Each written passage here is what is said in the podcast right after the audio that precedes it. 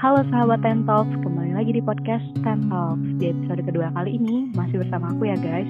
Tapi aku nggak sendirian nih, takutnya sepi kalau sendiri. Dan kali ini aku ditemani narasumber kece anak exchange, which is Kak Mona Intan Purnamasari. Halo Kak Mona. Halo Caca. Nah kira-kira teman-teman pada penasaran nggak nih, mau bahas apa sih kita sampai uh, ngundang narasumber anak exchange segala nih? Oke, okay, for your information, Kak Mona itu salah satu siswa pertukaran pelajar KLIS ke Amerika tahun 2019. Bener nggak, Kak? Bener banget. Nah, di kesempatan kali ini kita bakal ngebicarain tentang pengalaman selama exchange di negeri Paman Sam tersebut dan kita bakal ngulik-ngulik juga tentang sistem pendidikan di Amerika sendiri. Jujur aku juga agak kepo nih ya, karena kan nggak pernah tuh sebetulnya selama di Amerika sendiri sistem belajarnya tuh kayak apa sih? Yuk simak terus episode kali ini sampai habis ya. Nah sekarang boleh banget nih buat Kak Mona bagi introduction singkatnya tentang pertukaran pelajar sebelum kita ngelanjut ngebahas tentang sistem pendidikan di sana. Gimana nih Kak? Oke, makasih Caca. Halo Caca, halo juga teman-teman yang lain. Halo kenalin, nama aku Mona aku salah satu alumna dari sebuah program pertukaran pelajar Amerika Serikat yang tak lain tak bukan adalah CLES Program. CLES Program ini merupakan singkatan dari Kennedy Luger Youth Exchange and Study dan berkat program ini Ca, kakak jadi bisa ke Amerika Serikat selama satu tahun ajaran. And guess what? Program ini tuh beasiswa penuh Ca alias funded by the US Department of State keren banget kan? Keren banget. Dan dan kawannya udah tinggal di sana tuh selama kurang lebih hampir mau setahun ya kak ya waktu tahun kemarin itu. Iya bener banget. Terus manfaat yang diperoleh dari program ini tuh bejibunca banyak banget. Ya pertama kayak tadi kan kita bisa tinggal dengan keluarga angkat yang merupakan penduduk sana. Terus kita juga dapat teman-teman dan koneksi yang luas dan teman-temannya itu bukan cuma orang Amerika orang Amerika doang. Kita juga bisa dapat koneksi dari berbagai teman-teman dari berbagai negara. Soalnya kan yang ikut sekarang pelajar itu bukan cuma dari Indonesia dari negara-negara lain juga. Jadi ketika di sana kita bisa ketemu kenalan. Terus di samping itu juga bisa melatih kemandirian dan jiwa kepemimpinan kita sih. Karena kan kita di sana pergi sendiri apa-apa sendiri terus pastinya belajar tentang American society and things that they tell you dan pastinya juga menjadi ambassador negeri tercinta kita dengan mengenalkan budaya-budaya Indonesia di sana. Oh keren banget kak dan itu kayaknya asik banget nih kan kakak udah setahun di sana pasti punya ya, itu agak beda kan ya di Indonesia. Iya kak. Terus buat pertama nih aku mau tanya tentang waktu kakak belajar di sana kan sama-sama high school ya kalau di sana tuh kan SMA-nya tuh ya mana sih kak kalau di Indonesia kan wajib belajar tuh 12 tahun kayak SD, SMP, SMA kalau di Amerika sendiri tuh ada perbedaan nggak mengenai sistem pendidikannya sendiri?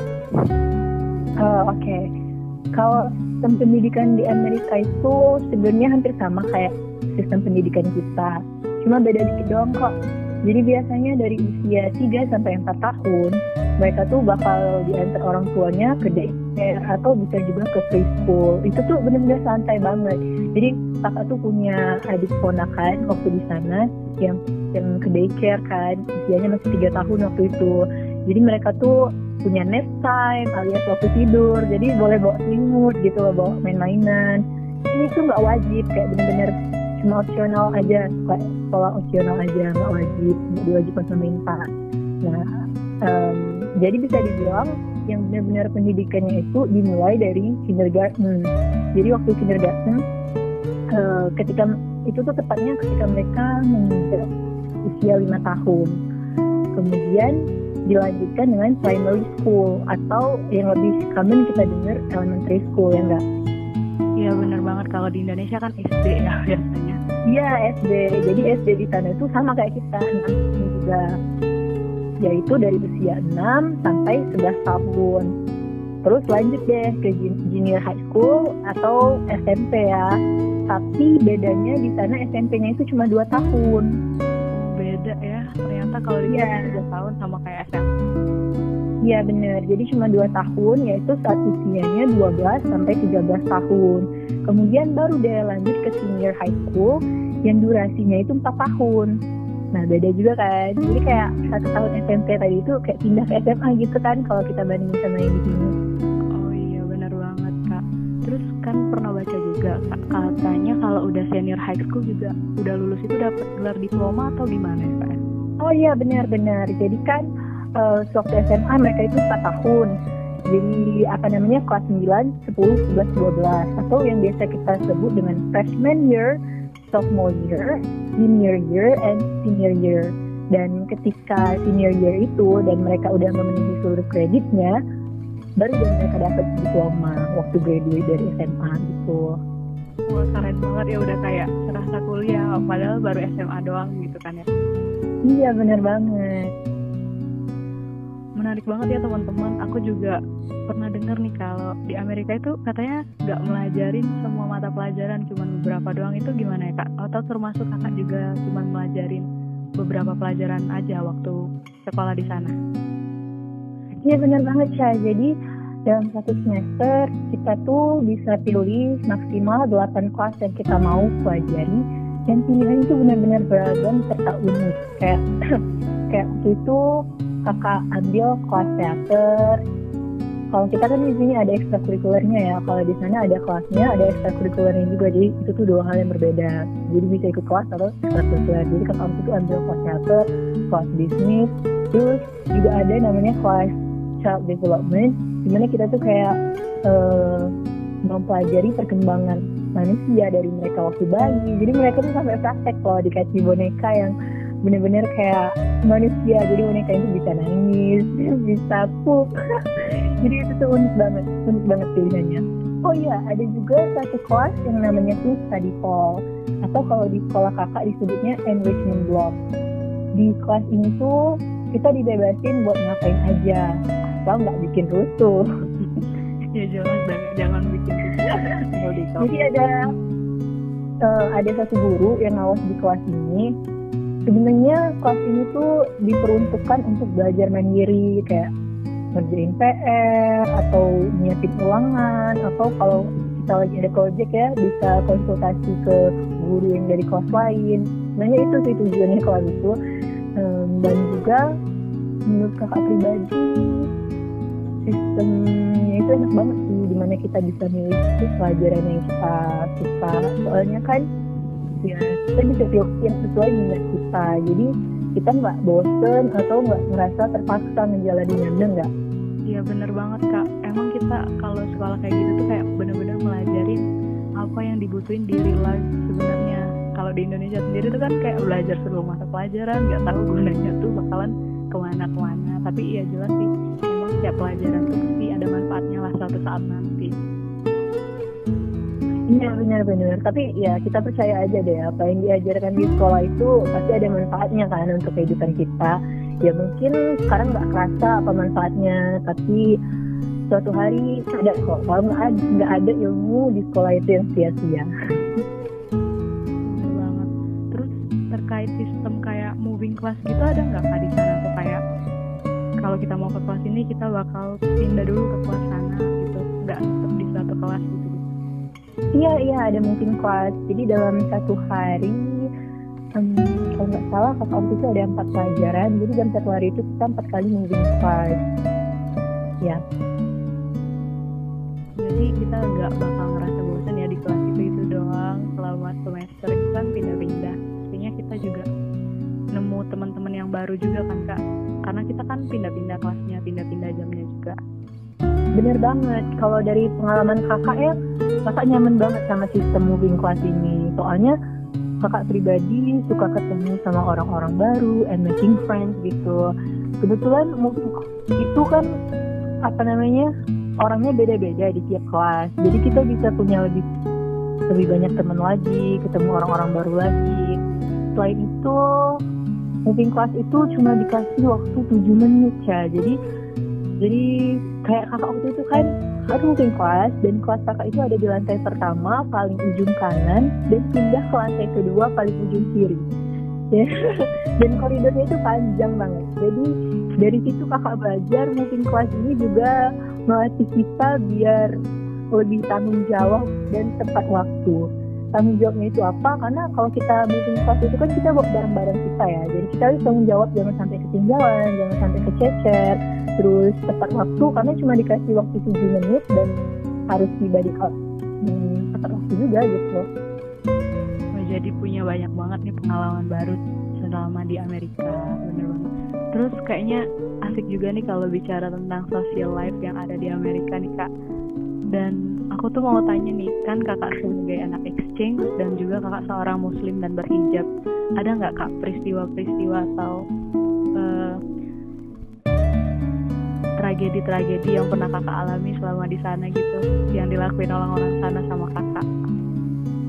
Alhamdulillah banget nggak ada Cia apalagi kakak tuh satu-satunya orang yang berhijab di sekolah. Tapi alhamdulillah nggak ada yang kayak orang-orang bully kayak gitu nggak ada mereka juga respect banget dan memperlakukan kakak selainnya teman-teman yang lain sih menurut kakak.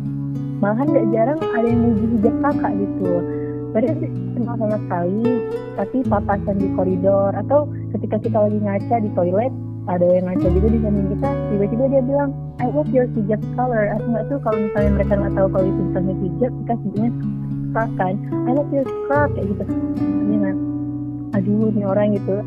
Padahal kita tuh gak kenal loh. Terus mereka langsung muji. Mereka tuh emang frontal banget soal muji. Gak peduli itu orang asing atau gimana. Kalau mereka suka mereka utarain. Itu yang gak suka sih. Iya bener banget. Kalau setahu Marsnya tuh kalau di luar negeri tuh mereka langsung to the point bilang kalau mereka lagi muji. Kalau di Indonesia kan kadang-kadang tuh lebih sering apa ya merendah dulu. Padahal tuh pengen dipuji gitu. Kayaknya pengalaman banget nih cek dari segi social life juga kadang itu emang based on person ya kayak kadang kan ada juga berarti di pengalaman kakak nih bagus nih ternyata mereka masih respect juga dan gak ada juga hal-hal aneh-aneh yang biasanya kita takutin. Kadang tuh kan ada rasa takut gitu kalau kita di negara orang nanti kita kena perundungan atau gimana gimana tapi setelah dengar cerita kakak ternyata mereka juga orang kan baik-baik dan pada respect sama kita ya walaupun kita sebagai minoritas di sana ya nggak kak? Bener banget. Terus apa sih upaya kakak buat tetap struggle walaupun kita tuh sedang berada di negara orang lain gitu untuk untuk tetap survive di sana selama satu tahun itu kak?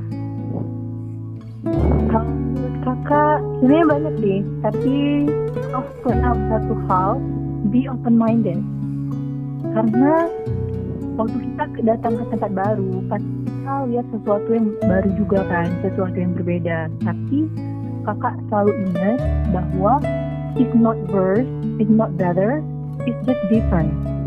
Jadi kita jangan langsung bilang ketika kita lihat sesuatu hal yang baru kita jangan langsung bilang oke okay, ini salah. Ini gak sama sama apa yang aku biasa lihat. Jadi ini tuh salah. Jangan bilang kayak gitu. Karena kita nggak tahu kan latar belakangnya secara mendalam tapi di lain sisi jangan juga langsung setuju-setuju aja terus kita tiru kita ikuti.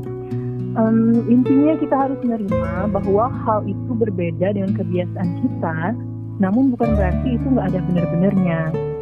Terus kakak juga kadang kepikir ketika kita datang ke tempat baru itu sebenarnya yang asing siapa sih?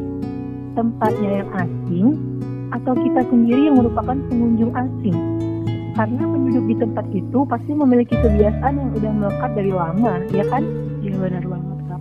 Iya, jadi mungkin mereka yang memandang asing kita dan kita memandang asing mereka. Jadi itu tuh cuma berbeda. Gak ada yang lebih baik, gak ada yang lebih bagus. Itu cuma berbeda. Jadi sebisa mungkin kita hargailah perbedaan itu. Itu sih. Oh, bener banget nih. Nah buat teman-teman yang mungkin